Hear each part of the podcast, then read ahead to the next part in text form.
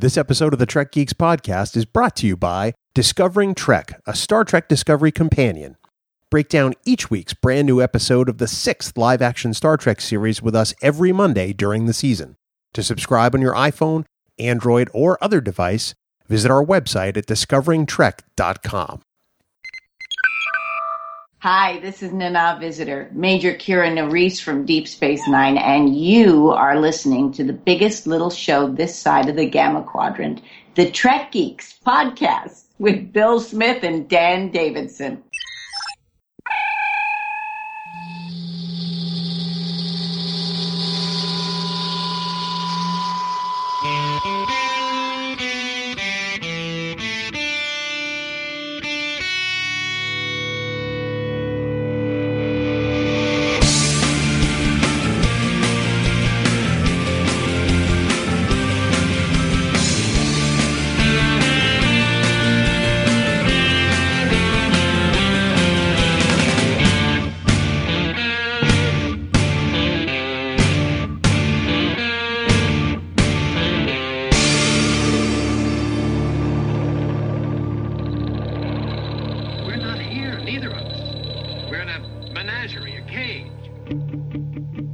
Biggest little show this side of the Alpha Quadrant, your independent Star Trek podcast. Greetings, everyone, and welcome to Trek Geeks. I'm your co host, Bill Smith. We're so glad you're here. We're so glad you've downloaded because uh, we think you're going to enjoy what we have for you. Uh, let me uh, bring in my co host, the incredible Dan Davidson, he who hosts Discovering Trek. And uh, Dan, we're, we're going to do something special again this week as part of our two part special preview.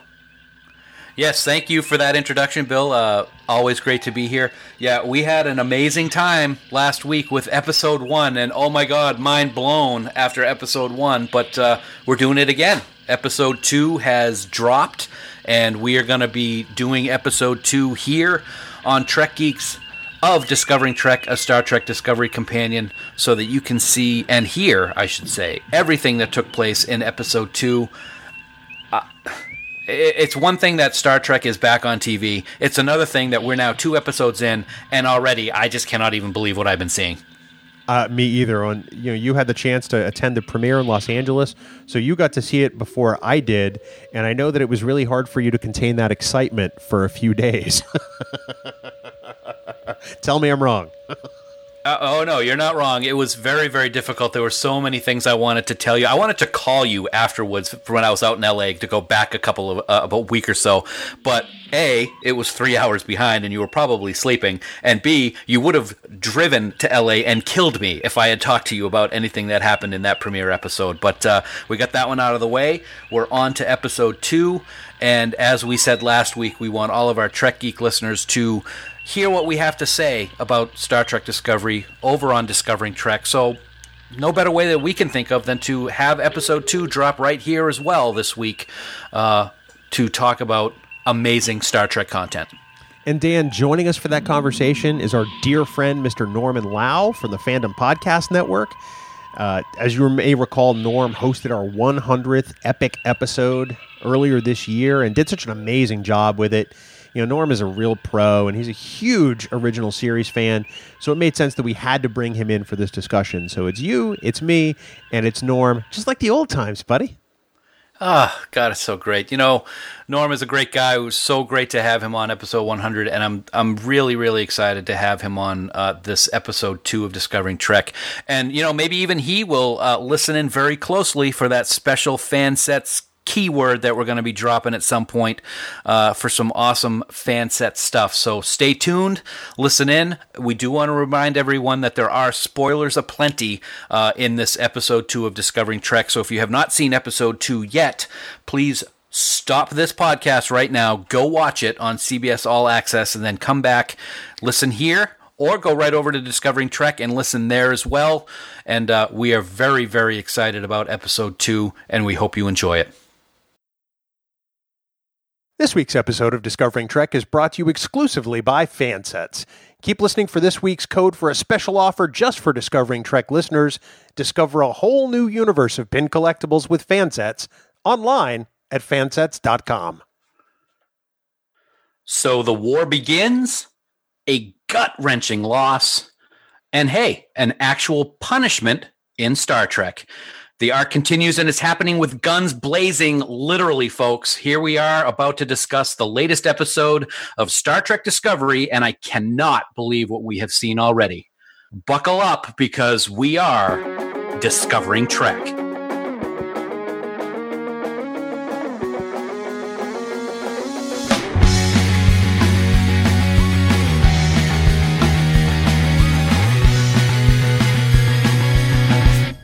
Welcome to episode two of Discovering Trek, the Star Trek Discovery Companion presented by Fansets. My name is Dan Davidson and I am your co host, and I am so happy to be here with you folks today. As always, this is the place to get the most in depth discussion and analysis about the latest episode of Star Trek Discovery. And tonight, we are going to deep dive into episode two battle at the binary stars, as well as get our thoughts as to what we think might happen next. But more importantly, we're also going to discuss what this week's episode helped us discover about our humanity today. And when I say we, you know, I just want to take the time to introduce a man who really needs no introduction. And joining me as he always does and always will is my friend, my brother, and my Trek guru, the one and only amazingly talented co host, Bill Smith. Bill, here we are at episode two, man. I'm psyched. I can't wait to talk about this episode, this sort of second half of of a prologue, if you will. And uh, it's great to be here, Dan. Thanks. It's good to have you here, man. And and we're not here alone. As every week, we're going to bring somebody or multiple people onto the show to talk about Discovery. And today, wow, we are very excited about today's guest. Well, you know, he's one of our favorite people in the Alpha Quadrant. He's the co founder of the Fandom Podcast Network and the co host of Blood of Kings, a Highlander podcast. Dan, he was also the host of our epic 100th episode of the Trek Geeks podcast. There can be only one, and he's the one and only Norman Lau. Norm, welcome to Discovering Trek, my friend. It's a real honor to be here back with you on the air, albeit in a different format because the last time I was here I was on the Trek Geek show and now I'm here with Discovering Trek. I'm really excited to to talk about this show. This show is there's so many feels about this show. It's I'm kind of like jumping out of my skin. First of all, I'll I'll admit that I'm a little nervous being on the second show because you guys have just upped your game so much. You guys sound so pro and you have sponsors. I don't know what I'm doing in this chair. So no, but seriously, well, thank you for having me back on. It is our pleasure. You know, Norm, you know, we were so honored and privileged to have you as our special guest host when we did our 100th episode over at Trek Geeks. So, Bill and I knew that we had to have you here on Discovering Trek as soon as we could get you on. So, we're glad that you're here to talk about episode two and in what our opinion is, is already become a legendary Star Trek saga. Oh, I think so. There's there's a certain feeling that you get when you see something when something's done right, presented right, and there's an immediate response, especially with with the way that we are approaching watching Star Trek. And I think that the best way that anyone can approach watching this particular new show is with expectations and an open mind and an open heart. I'm going to steal a line from a very popular TV show called Friday Night Lights. When you have clear eyes and you have an open heart, you can't lose. And that's the way I'm approaching this show. That kind of makes me want to start watching Friday Night Lights, I guess. My wife actually is right now and she's hooked on it. So I, I recommend it. Well, that was there serendipitous that I brought that up. Wow. I know, right? Hmm. Awesome plug. Well, you know what? Uh, before we get into this week's episode, Bill, if there are any other TV shows that you might want our listeners to tell us about, why don't you go ahead and uh, tell them how they can contact us, as well as what they think about, oh, I don't know, a little show about Star Trek called Battle of the Binary Stars. I can do that, Dan. Priority one message from Starfleet coming in on secured channel. You can find us on Twitter at Discovering Trek, and on Facebook, we can be found at facebook.com slash Discovering Trek. There you can join in on the discussion and even leave us comments, questions, or suggestions. And you know, you can also send us a voicemail at speakpipe.com slash Trek Geeks. Please do remember, though, that any comments you leave us may be used on an upcoming episode of Discovering Trek. And plus, if you don't know by now, you can subscribe to this here podcast by searching for Discovering Trek on Apple Podcasts, Google Play, iHeartRadio, or you can head straight over to discoveringtrek.com. And uh, if you would rate and review the podcast, we truly would appreciate that. It will help other Star Trek fans find the show. Dan. Thanks, buddy.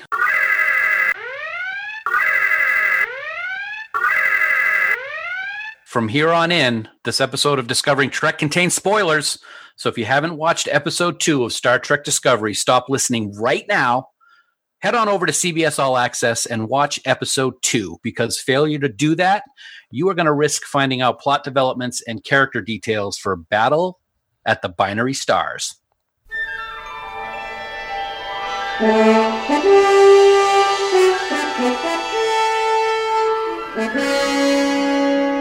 When we last left the crew of the USS Shenzhou, there were a bunch of Klingon ships.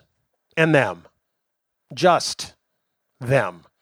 We get a bit of a replay at the tail end of episode one, and then we flash back to the moment where Michael Burnham first met Philippa Georgiou thanks to Sarek. The ambassador had brought his ward there to learn from the Starfleet captain, but Burnham wanted to join the Vulcan Expeditionary Group.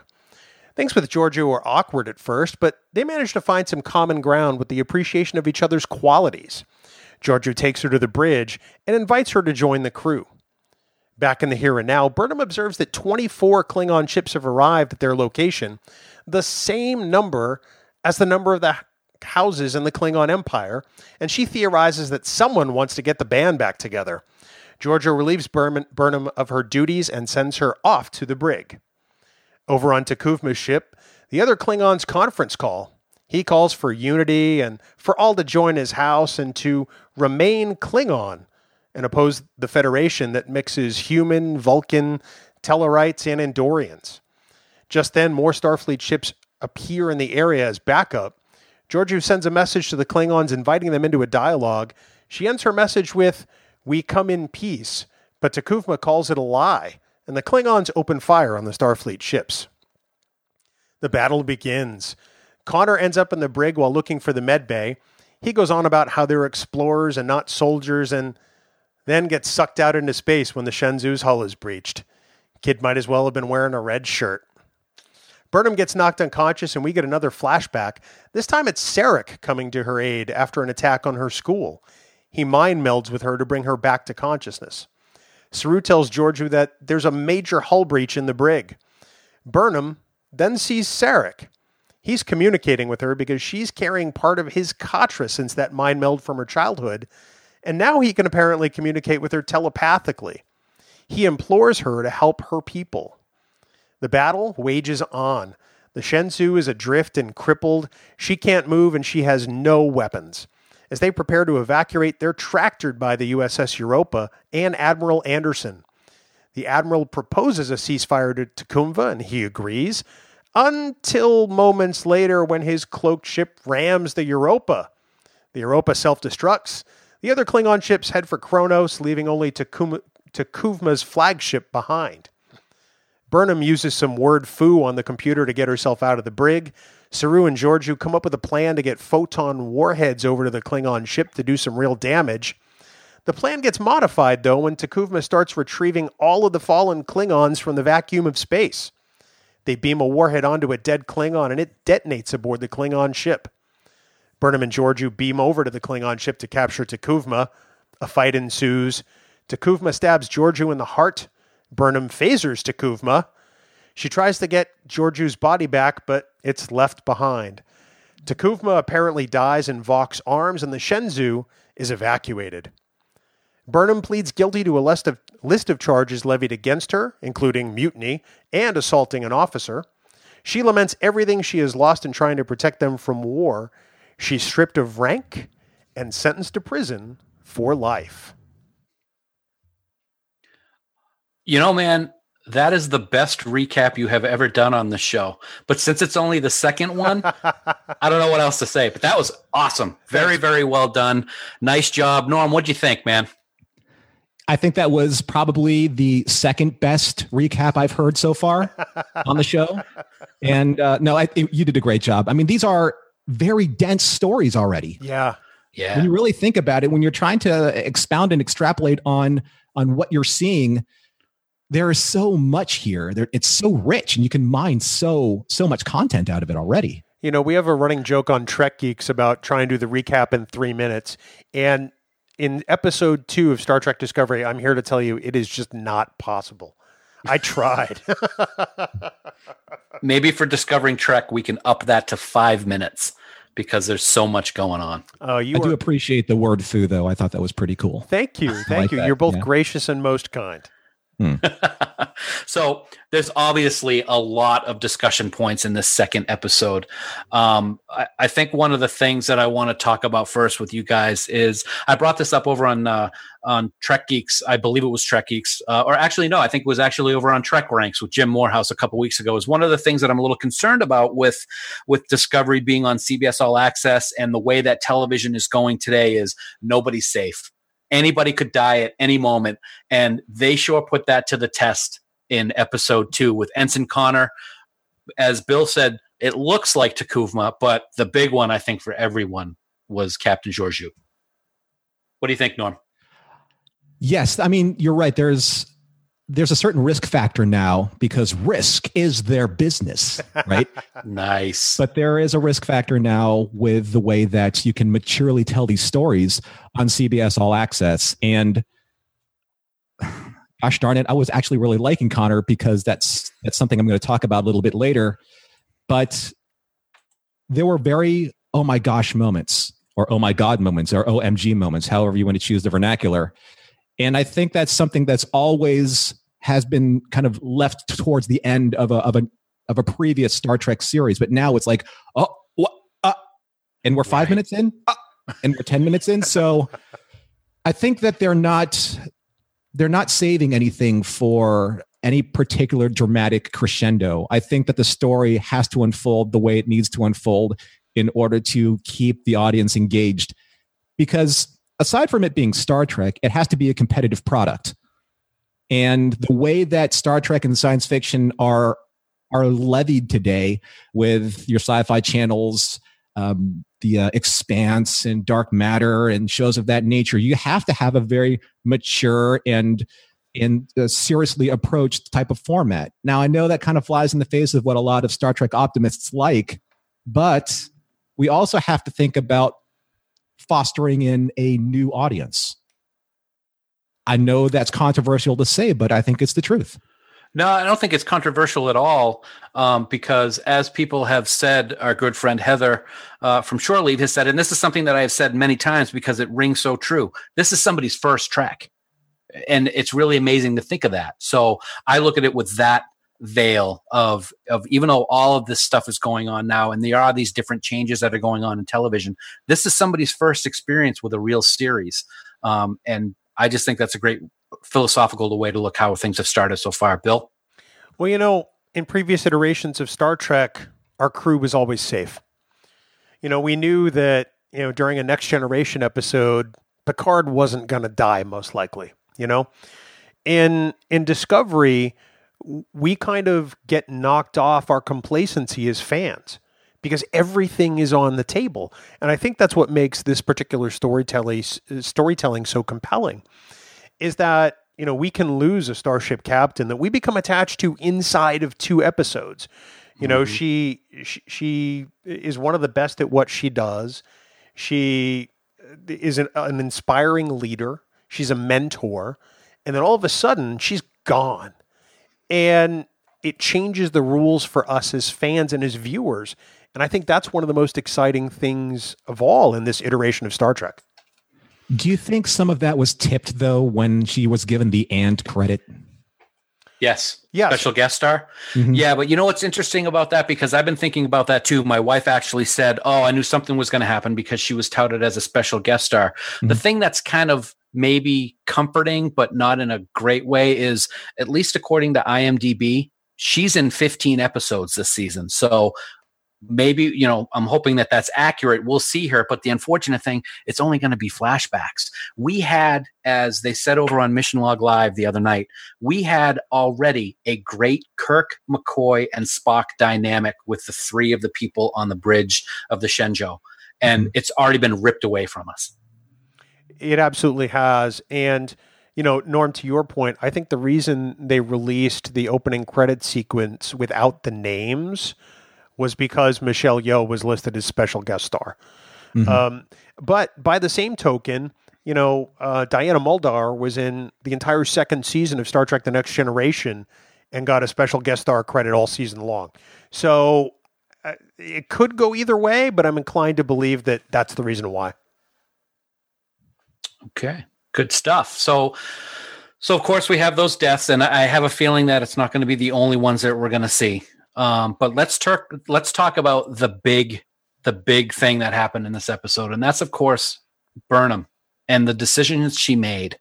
Let's talk about the end result first, though. Let's talk about the punishment. What did you guys think about that? Um, we have not seen a punishment like this levied in Star Trek history that I can recall. Um, let's start with you, Bill. What did you think? Did it really fit the crime that she was that she was that she actually pled guilty to? Not that just what she was committed of, or, or accused of doing. She she said she's guilty. Just, does that fit the crime? I I have to believe so. You know, in, in Star Trek, in the first fifty years, we kind of got lucky. You know, Spock can steal the Enterprise. Kirk can steal the Enterprise.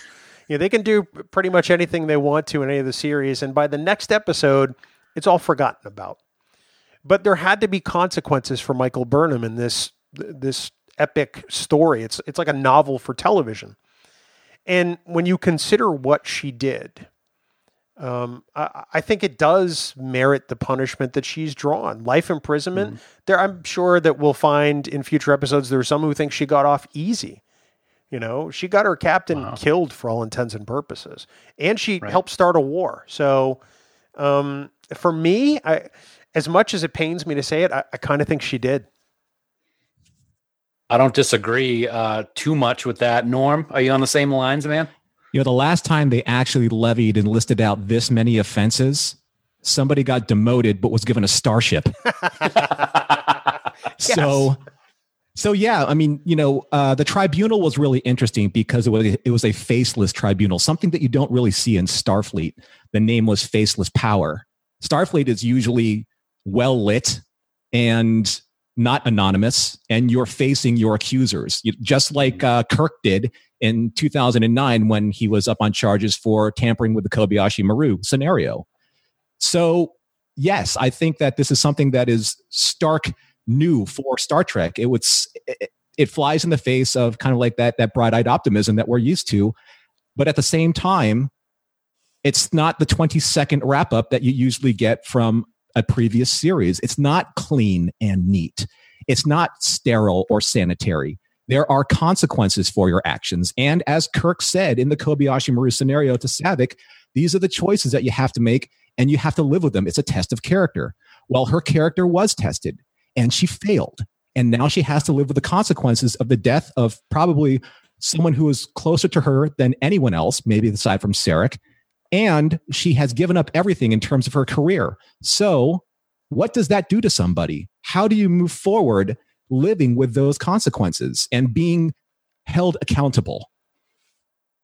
Yeah, absolutely. Let me throw a uh, a space monkey wrench into the whole scenario, though. Would it have mattered? Um, in my opinion, even if she was able to talk the captain into firing first, it wasn't going to stop the Klingons from doing what they did. So should that have been taken into consideration or are we thinking of that just as fans and from Starfleet's perspective that was never an option? I What do you think, Norm? You know, it would have been an interesting scenario if they actually were successful based on her recommendations and then she still got the punishment that she was given because she did assault an officer. She did disobey the chain of command she did do all of the things that were levied against her. That doesn't change the fact that you won, or or winning doesn't change the fact that she committed all those atrocities. So, in the logical scales, you know, Sarek would say like, okay, I understand that you actually got yourself out of that skirmish based on my advice, but the laundry list is still stacked against you. You still have to answer for all of the actions that you that you chose to do regardless of the outcome. That's a good point because, and as Bill pointed out just a few minutes ago, or maybe it was you, Norm, it's confusing because you're both so smart. Um, Kirk had 23 violations of Starfleet regulations, and he got a starship. So it, it's it's something that we're not used to. Mm-hmm. Uh, Bill, uh, what do you think? Would that have mattered uh, if they had fired? I, I don't think so you know, what really comes down to is what she did to Giorgio. You know, uh, if none of that happens, she probably doesn't get imprisoned. She, you know, because we're talking about mutiny. You know, she she disabled the captain so she could take command of the vessel. You know, subverting the captain's authority. If if Giorgio decides to fire, it's it's almost a non-issue. She at least doesn't go to prison. The Shenzhou may get destroyed as part of the beginning of the war with the Klingons, but I don't. Michael Burnham wouldn't necessarily see a penalty from Starfleet. Maybe, you know. Okay. Sure, sure. Speaking of firing, very nice segue, my friend. Thank you. Um, I noticed, and I've watched this several times to try to figure out if I can answer why this happens. But at the end of the episode, she looks like purposely changes her phaser from stun to kill before she shoots T'Kuvma in the back. That's something that's perplexing me because from the angle that we're seeing in that scene, I don't think she could see that the captain had been stabbed and was, for all intents and purposes, at that point dead. Do you agree with that? With the angle, do you think that she saw that she was killed and she was just rage killing this guy after what after their what they had talked about what their plan was going to be? Let's start with you, Bill, because I know it's something that we've talked about a little bit already. I I have to believe that she she killed T'Kuvma because T'Kuvma killed Giorgio. Because I think that's the only reason why she deviate from her logical plan. You know, her emotion, at least in my opinion, won over in that moment. And that's why she switched from stun to kill and pulled the trigger. At, at least in my own head, that's really kind of the way it goes down. I could be wrong. I absolutely could be wrong. But for now, that's kind of where I'm at. Man, uh, that for me was was the tougher of the two. Uh, human emotion trumps Vulcan logic, and we'll get into the other thing that I'm talking about later on when we discuss humanity. But Norm, did you did you have any thoughts about that in terms of seeing that? By the way, awesome phaser. I want one right now. I don't know just why say that hasn't been released yet. Oh, it's beautiful. Yeah, yeah. That's a very difficult question um, because they set up her plan so perfectly in the previous scene, where the whole point of her going over there and with Giorgio is to capture T'Kuvma, to make him a prisoner and not a martyr. Mhm. It was logical in every sense of the word because they wanted to break the the Klingon spirit. They they wanted to show that we don't have to we don't have to murder your people in order for us to win. We can win by dismantling this this entire process that you started. By killing him, by choosing to do that, it destabilizes all of the work and all of the sacrifices that they have made up until this point.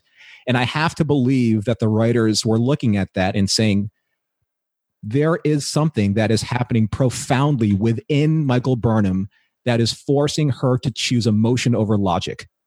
And I don't know exactly where we're going to see that catalyst ignite that. It may have been the, the destabilization of her own self because of the radiation poisoning.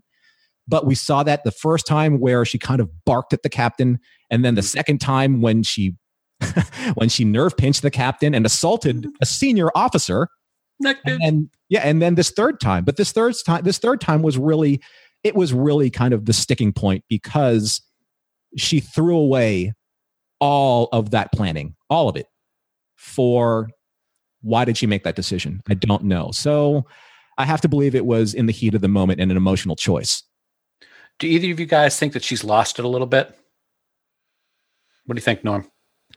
I think that there's something that is that is definitely working on her. I don't Mhm. think that we've seen exactly how she's how she's come to this point, but somewhere along the line in those first two episodes and and if we're reading between the lines as as we as Star Trek fans do, I think that the first encounter or the first contact with that Klingon and then the radiation poisoning it it shifted her reality in a way.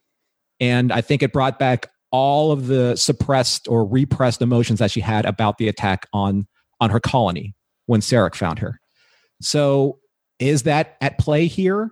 If so, we haven't really seen a lot of that to inform us of that decision, but she seemed so calculating at the very beginning And then in the second episode, she seemed to be unraveling and making just, I think she was thinking she was making the right choices, but as I, as I will expound upon this later, the road is paved with good intentions. Yeah, what I was going to say to that was I think what's interesting what the uh, producers of the show have done as they've shown us coming attractions is there's a lot of scenes where she's being not very Vulcan like. She's had a she's got one scene and looks like the mess hall of the Discovery where she's beaten down on someone. Another shot on some desert looks like she's beaten down on a Vulcan. So it looks like this might be something that's going to continue along down in several episodes as we go along.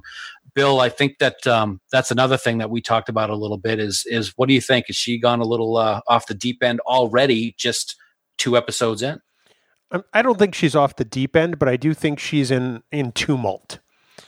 You know, Spock, you know, being half Vulcan and half human, uh, was always kind of had this internal conflict, and I think that Burnham has a different version of that conflict. Whereas Spock was able to regulate his as a Vulcan, I, I think Burnham has attempted to do the same, and now she's past the point of no return. I don't think she can regulate her her logical side and her emotional side anymore. And I think that's part of her challenge and her journey at this point. Okay. Awesome. It's it really is going to be interesting to see what happens as we keep going now that she is for all intents a convict. All intents and purposes. Yeah. Um, one of the things that happened in this week's episode that I kind of was scratching my head a little about, not in a negative way, but just this isn't what we're used to with the Klingons, but these Klingons are a hundred or you know how many years behind what we're used to, and this this empire is obviously in disarray was the body collection of the of the warriors that had died during the battle. We're used to in next generation times that you know the the body is just an empty shell treated as such i think is the quote that was used once. Um, and here they're expending a tremendous amount of time energy and resources to get all of those people back to the ship and it ended up costing them because uh, the captain noticed what they were doing. They were able to put that photon torpedo uh, on the body of one of the Klingons, and it caused the destruction of that flagship. Do you think this is just something that they are exploring the early Klingons that we haven't seen yet, um, or do you think there's more to it? Bill, I I think it's part of T'Kuvma's wanting to bring them back to uh, the old ways, if you will, for want of a better phrase. You know, uh, mm-hmm. uh, they ha- when the torchbearer is killed, they go through this ritual, and it is a ritual, mm-hmm. and it, it's very dogmatic to some degree. And they take that sarcophagus and they put it on the outside of the ship, and I think that that's what he was in the process of doing. I think that this is part of his vision of getting the empire back to the ways of Kahless. And I don't think that the Klingons of of today, you know, meaning the TOS era and and subsequent iterations of Star Trek, would have done the same thing because they're that far past uh, the era of Kahless, if you will. Okay, good, and it, yeah, it brings up a good point. Is, is their starship is covered in sarcophagi or sarcophaguses, whatever the plural is. You know, my grammar is not that good.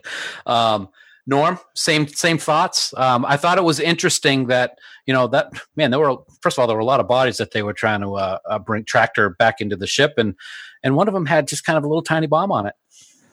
Well, the neat thing about that was is I haven't seen that before in Star Trek, and yeah. mm. it's it was new to me, which I love. I'm like, why are they doing that?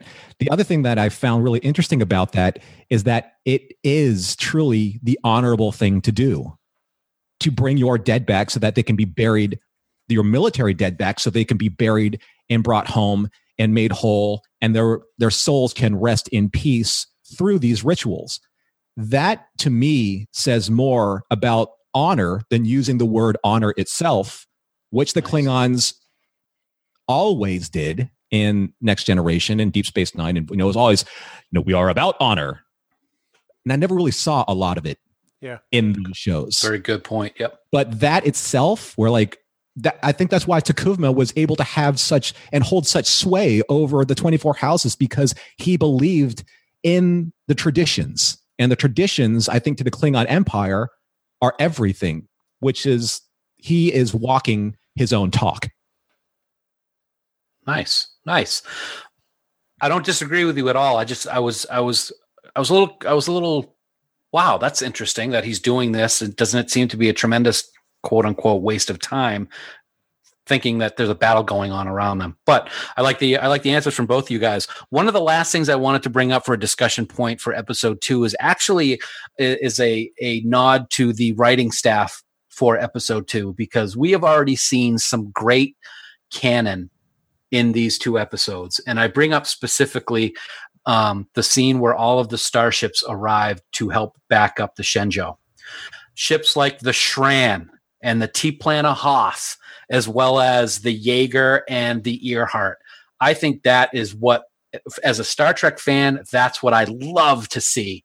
Who would have ever thought that a Federation starship would be named after the man who says pink skin? I just thought it was brilliant. And I just wanted to catch you guys' opinion on it. Can I ask a question about Sure. that? Yeah. For the both of you. Because Shran, and, and we know Shran, he's Andorian, and the T'Plana-Hath is Vulcan, Mhm. there was a tradition at one point in time where these ships were manned by a particular race. Do you Mhm. believe that these ships were solely Andorian or solely Klingon at this time? That's Cool. that's very possible, knowing that the Intrepid was you know manned by all Vulcans. So uh, I- I think in my own head canon, sure, I think that's a definite possibility. The one downside to all this is in our world, it means we probably won't see Shran in Discovery if he's got his ship named after him. This is Oh, true. that's a bummer. I didn't think of that, man. That's oh, You're okay. welcome. You're way welcome. to way to kill the vibe. That's what I do. I I'm looking forward to stuff like that. Of course, we all know Harry Mudd's going to be in pretty soon. We're finally going to see uh, things that we've been waiting for. But I just love little tiny things about that. Another perfect example: some of the Easter eggs that have shown up in these first two episodes. A bottle of Chateau Picard is in Georgiou's office. Um, I think that type of historical references to things that we're used to as Star Trek fans is a way that the writers really show that they are engrossed in what their storytelling is going to be about, and I got to commend, got to commend them for that. So, um, I think that uh, once we have dissected anything else that you saw that was an Easter egg, Bill, uh, I think we have some Fanset stuff to talk about afterwards. We absolutely do. Um, Dan, you may be aware of this. This week's episode is actually brought to you by Fansets, the exclusive sponsor for Discovering Trek. You know, they are the place for all of your collectible pin needs Star Trek, DC Comics, Marvel, Harry Potter, even Firefly. Dan, I know you're a big fan. Fansets has just the pin for your favorite genre. We want everyone to head on over to fansets.com and check out their incredible library of products and accessories. Oh, that's uh, that's pretty awesome, buddy. But did you know that they also have uh, a pretty awesome line of pins just for Star Trek Discovery? I had heard a rumor. I may have heard something about this in fabulous Las Vegas, Nevada, but uh, True. I suspect you may have more info. I do. Um, it's it's pretty awesome. This first set is out. The pins look fantastic, as all of the Fanset pins do. This series one set includes the Discovery logo, Captain Georgiou, Saru T'Kuvma, the USS Shenzhou, as well as Michael Burnham herself, Voq, and even Ambassador Sarek. Man, Oh, Voq, son of none. I have to get me that pin. I love that guy. Dan, the pins that I have now are proudly on display at my desk at work. We, Dan, we want you and, and our listeners and everyone else to display them too. As an exclusive offer for Discovering Trek listeners, Fansets has provided us a special discount code for this week only. So go to their website, get all them pins, and enter the code binary battle, all one word, binary battle, at checkout for 10% off your entire order, Dan. But please don't wait. This code will only be available till next Wednesday, October 4th, 2017 at 11:59 p.m. Eastern Time. Uh, Dan, we love Fansets. As we like to say, a set for every fan and a fan for every set. We want everyone to head over to fans, fansets.com and check out their entire line. Oh yes, yes indeed. And you know, as always, we we thank our friends over at Fansets for being our exclusive sponsor for the entire season of Discovering Trek.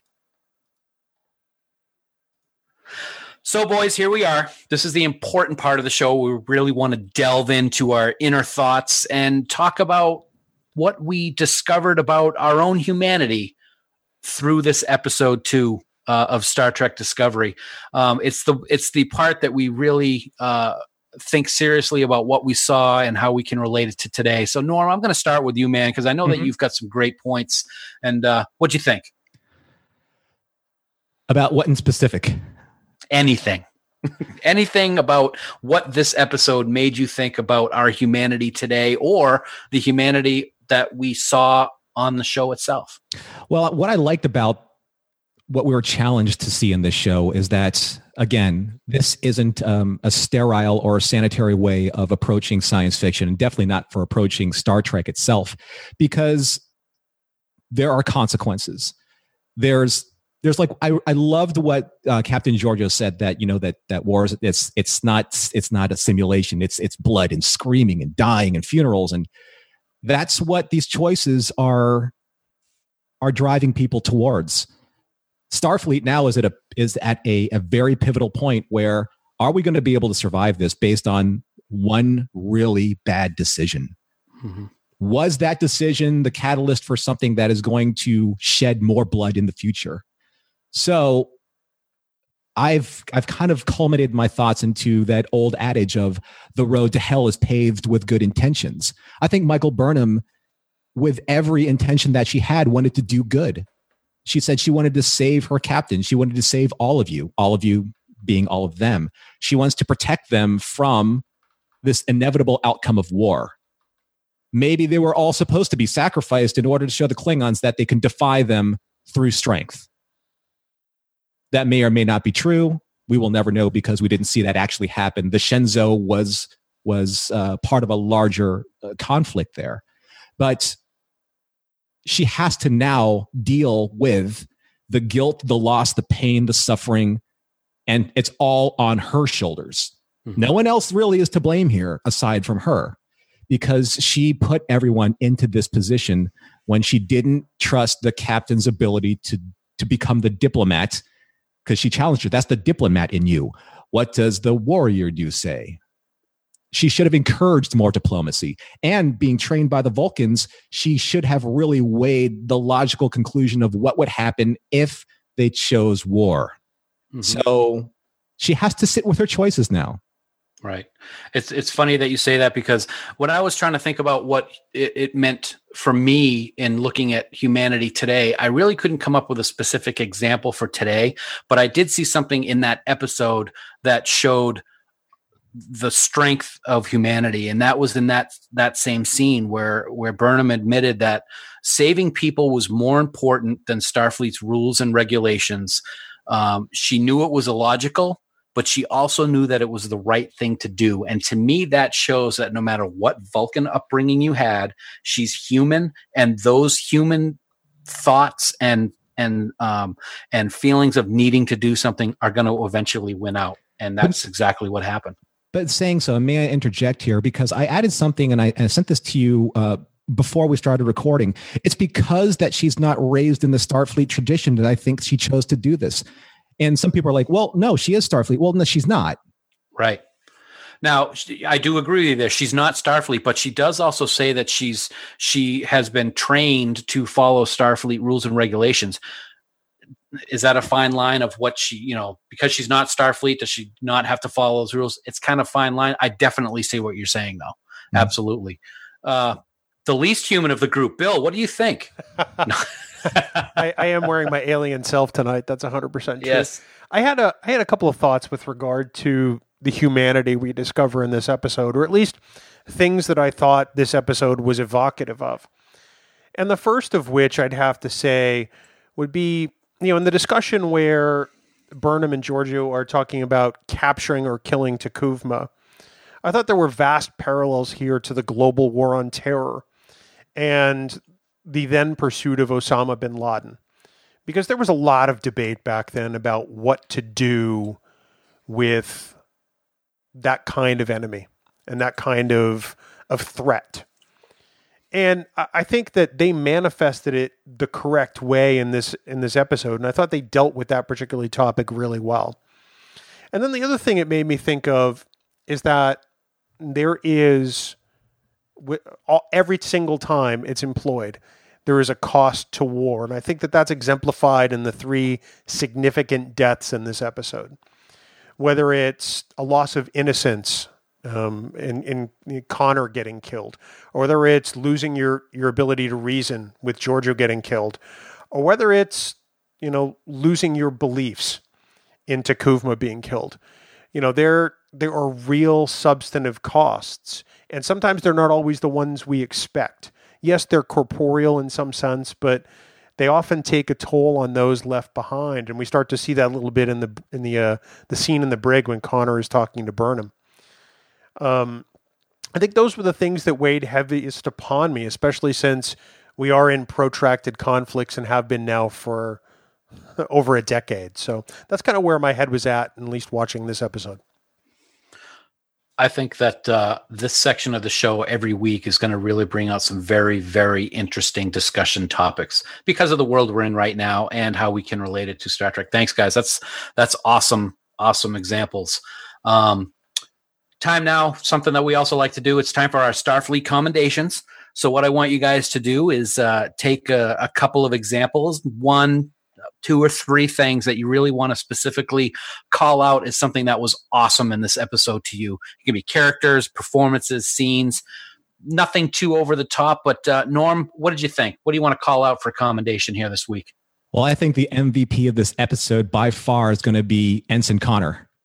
We've mentioned him Wow. many times. We've mentioned him many times because there's the scene in the brig where he's looking for he's supposed to be going to sick bay after being uh, injured severely on the bridge and then he looks up and he just the actor sam uh, bartholomeus i believe his name is. Bartholomeus, yeah. he sells it so well because he's so young and he's so green And he goes why are we fighting we're starfleet we're explorers not soldiers and as soon as i heard that my mind instantly clicked to what scotty said in into darkness he said, you know, we're aren't I thought we were supposed to be explorers when they're loading these new quantum torpedoes onto the Enterprise.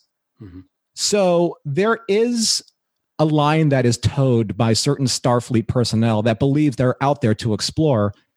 But the interesting thing is, is that I don't think that all Starfleet believes that. I think that Starfleet is out there to protect their territory and they have the ability to explore.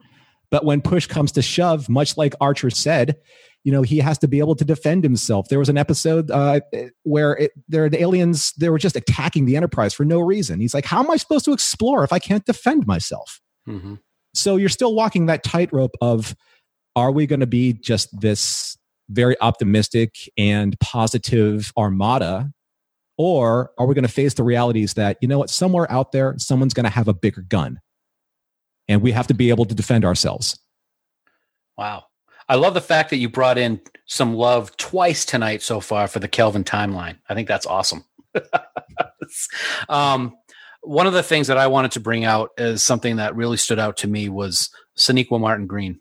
And specifically one scene. It's a very quick scene, but it's so powerful. Georgiou's dead. She wants to bring her body back to uh, the Shenzhou, and Saru's not going to let her. He needs to get her out of there. And when she beams back onto the ship, and she's looking at an empty transporter pad that scene the facial expression the sounds that that are just coming out of her mouth that was the most gut that was more gut wrenching to me than the actual death of of, of the captain and we've seen already from the work that Sonequa Martin Green has done that to me was just over the top great great uh, acting and storytelling it was just great bill what do you got man talk Well, to us I want to be sure Norm uh, gets a chance to finish all of his. I I, I I imagine Oh. he's got more commendations. Oh yeah, I figured we just bounce around a little bit. Okay. Yeah. I- Yeah. for me, I've got two really simple ones. Um, I have to agree with Norm. That scene in the brig between Connor and Burnham, I think, is my favorite scene in the episode. He's clearly suffering from head trauma, and uh, he's gone in, in far too brief an instant. And my only other note is that battle. That is the best battle we've ever seen in a Star Trek series, even including Deep Space Nine. I loved the phaser action. And for those who complain that's not what phasers are like, I direct you to rewatch Star Trek II The Wrath of Khan because those phasers can do those things. Um, it's it was I've been watching that those scenes over and over and over since Sunday, and that battle is amazing and compelling. It really is. Mm-hmm. It really, really is. And like, yeah, we we talk about how great the battle scenes were in Deep Space Nine. The scope of this, I love when you have the far distant camera angle and you have gosh, how many were there? 30, 40 ships on screen when they just start open firing on the Federation. Beautiful, beautiful stuff. And I'm sure it is uh it's just the tip of the iceberg as to um as to what they're going to be showing us. No, I'm going to get to your next commendation. I want to just throw mine real out there real quick so that people wouldn't have to listen to my voice as much. And that is, man, that is what I call a Klingon blade.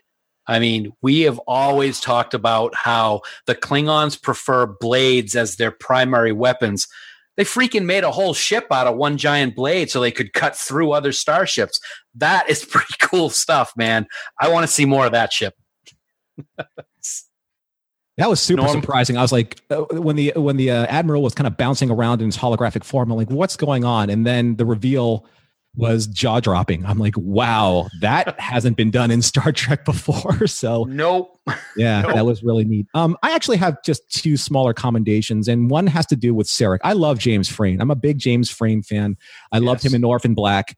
Um, I believe, which I think you guys are watching right now, and he was he was doing, uh, I think, something that we haven't seen yet, and it was uh, this Katra projection that he uh, established with Burnham after she uh, was attacked as a child. We saw the double mind meld that was performed on her. And I think the only other time, as far as I remember, that being done was in Star Trek Six, The Undiscovered Country, where Spock had to pull deep right. memory out of Valeris. So that is obviously significant. And being able to mentally project himself to her when he feels that she is in her most dire circumstances, I think is actually really neat also. But I, I did a little kind of um, temporal foo. And I said, well, if Sarek now has this connection with Burnham, and now Burnham's carrying that post Sarek, that means that when Picard mind melds with Sarek and Sarek and TNG, Picard can now feel Burnham and then when Spock also mind melds with um, Picard in the end of Reunification Part Two, that means that he can also feel Burnham. Whoa! Wow, that is some some temporal so, food. That's amazing. Just going there in a way. Oh, and also, um, I had something that was kind of funny. I just wrote it out really quick. It was the devil in the dark is in the details because nice. everything about that um, some of the continuity things that I love about Star Trek, the the bridge sound effect sequence, the doors, mm. uh, just uh, the the of the evolution of the phasers and and the way that the opening credits kind of harken back to Alexander Courage's original few first few notes. You feel that you feel instantly that you're transported back into Star Trek, and I think that those small details, even though they're not specifically canon, quote unquote canon, those are the things, sights and smells and sounds that allow fans those throwbacks that make it yes. feel like it's yes. ours again. Absolutely. Uh, I I I remember very distinctly being at the Hollywood premiere a couple of weeks ago. Sorry, Bill. Um, and um, whenever the, the first time that they had a mashup of TOS and then immediately a TNG sound together, John Champion and I were just looking at each other with the biggest grins on our faces because as fans, it's so great to hear sounds like that. I know there'll be a lot of people who go, that's not right. TNG was so much further off down the road. I personally think that the writers will have explanations for things like this, and I'm looking forward to hearing them. Until they don't explain it, I'm going to give them the benefit of the doubt and just enjoy it. And and uh, all the different things, the sights and the sounds that you talked about, Norm, are all great. As Star Trek fans, we get to experience that all again after so long. Mm-hmm. We're two episodes in. We got 13 to go, so it's time for our long range scan for predictions. Long range scan of planet complete. Okay, Norm. So episode three is coming up very soon, in only a few days' time.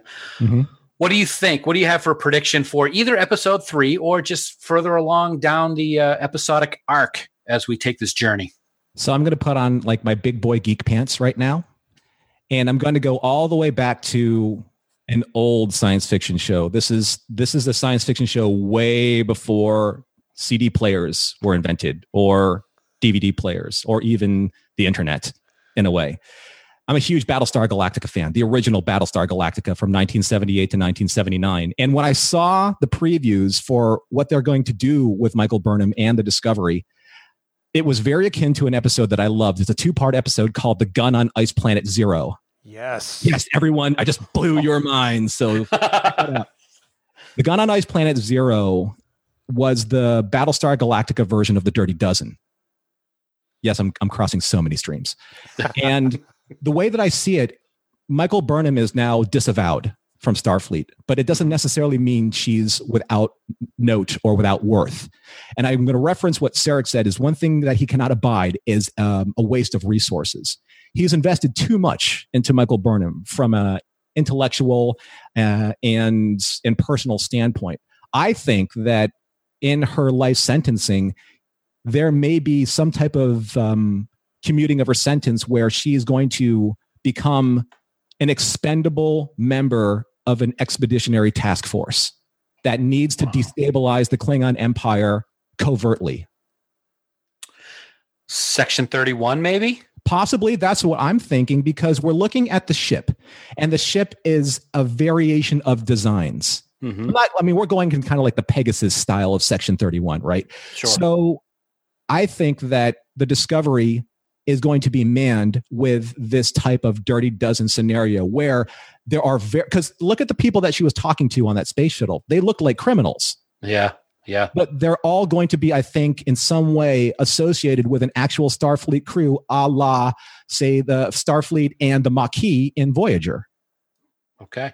but they all have to go through a certain trial by fire and trust each other because burnham is not trusted now by starfleet Mhm. but she does have the knowledge. She was there. She made first contact with the Klingons. She knows maybe their strengths and weaknesses, and she has a personal vendetta against them now. And perhaps that's what the Discovery needs. Maybe they need that the officers to not think like Starfleet.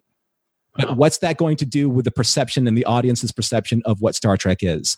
But you have to, Joseph Campbell, in, in terms of his mythology, says a hero has to travel to its darkest points in order to become part of the light again and become a true hero. I think that this is the discovery that we're talking about. Burnham is going to have to reach rock bottom in order to atone for the mistakes that she's made in this episode. I don't know if you can get much more rock bottom than watching your captain die, but uh, uh, that's going to be quite quite the ride. Bill, I'm going to give my quick long range scan and then wrap it up with you. Mine's very very quick. Um, it's not really it may not have a lot to do with the storyline, but we have never seen the shadows that we saw when she was being sentenced. That one guy sitting at the table was in complete darkness, while the other two people sitting next to him weren't. I want to know who that guy is. I want to know what he's doing, if he's Section 31, and I think that he is going to play a part later on down the season. I don't know when, but I feel really strongly that we're going to see that guy and find out who it is, and it's going to be an oblique moment moment when it happens. Interesting. I like I like both of those. I'm going to focus my long range scan on the Klingons. Um, last week, I said that we may find that there's a, a power behind T'Kuvma that we has yet to be revealed. Um, I guess that's kind of out the window now that T'Kuvma is no longer anywhere. Let's be honest. um, so I, I think that Kol is going to become an absolute major player Mm-hmm. and maybe not willingly. I think that uh, uh, everyone's concentrating on Voq in fandom right now, and I don't know if if Voq, son of none, has the juice to get the job done. I think that Kol is going to wind up uh, in control somehow, and I think that Kol is going to be the driving force behind the war. That's my prediction. You know, actually, I like that because when you're looking at the Klingons of the TOS era, if Kol is the the predominant Yes. faction of the Klingon 24 houses, that means now there you get Kol- um, Kor and Koloth and Kang, Mhm. all from that house, and perhaps that is the the house that we are just exposed to in the original series. That's Right. that's the Klingon faction that we see amongst the twenty three houses, unless the other twenty three houses go the way of the five families and the Godfather. right, right. I uh, I like that uh, that thinking, Bill. One of the other things that actually uh, I think you're right about is because in the previews that we've seen, it looks like uh, Kol is is really taking control of things. It looks like there's a battle sequence that's going to be going on with him, and I think at one point. Uh, we mentioned in STLV that the poster of him, he looked like he was wearing a Starfleet insignia on his uniform. And one scene that we saw for coming attraction, he's actually like rubbing a Starfleet insignia between his fingers. So I like the idea of him becoming a major player, and uh, I guess we're going to find out sooner rather than later if that's the case. But um, also, guys, I did want to take another moment uh, to talk about a very, very special announcement from Fansets. As you know, as we said, they are, they are our official sponsor of this here very podcast, and we love the pins that they're creating. But starting now, Fansets is changing the way that you collect pins.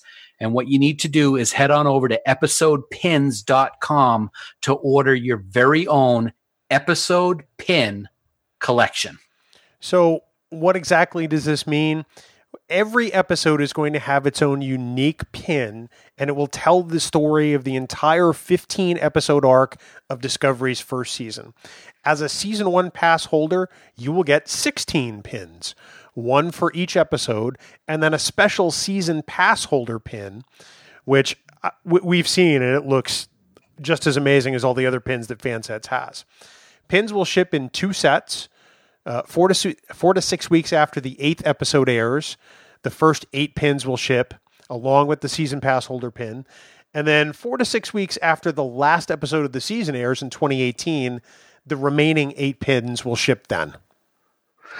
It's really great. We've seen a couple of the pins, episode one and episode two. Uh, they really look fantastic, as does the season pass holder pin that Bill just mentioned.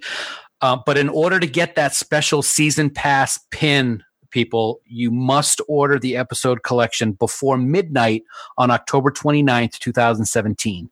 Orders after 1029 will still receive all of the 15 episode pins, but you won't get that additional season pass pin. I think it's worth it to order early because it really looks great. Uh, so once again, head on over to episodepins.com for additional details on this great new way to collect. You know, Dan, it seems like we always have exciting Fansets news, and believe it or not, we're actually not done. If you want to take part in choosing what a future Star Trek pin will be, go on over to the unofficial Star Trek Las Vegas Las Vegas convention page on Facebook and vote in their Pick the Pin campaign. So from now until midnight on October 14th, 2017, you can vote for what you would like to see as a Fansets Star Trek pin. Characters from any Star Trek series, excluding Star Trek Discovery, are in play. That means villains, aliens, mirror universe, any character you can think of. You can only vote once, and October 15th, the character with the most votes will be created as a collectible pin by our friends at Fansets. So again, for more information, please head on over to facebook.com slash groups slash unofficial Star Trek Las Vegas convention. Wow. I'm voting for Garak. I'm saying that right now. I'll put that out there. No spoiler alert there, people. Um, that's that's that's great stuff. Fansets is great, but you know what, boys? Uh, it looks like that's going to do it uh, for episode two. So, Bill, uh, what do we have coming in for next week, my friend? Well, Dan, next time on Discovering Trek, we'll take a look at Star Trek Discovery's third installment, an episode called Context is for Kings.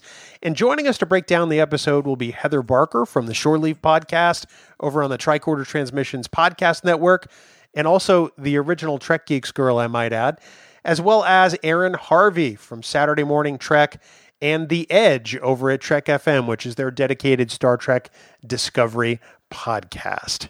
Dan.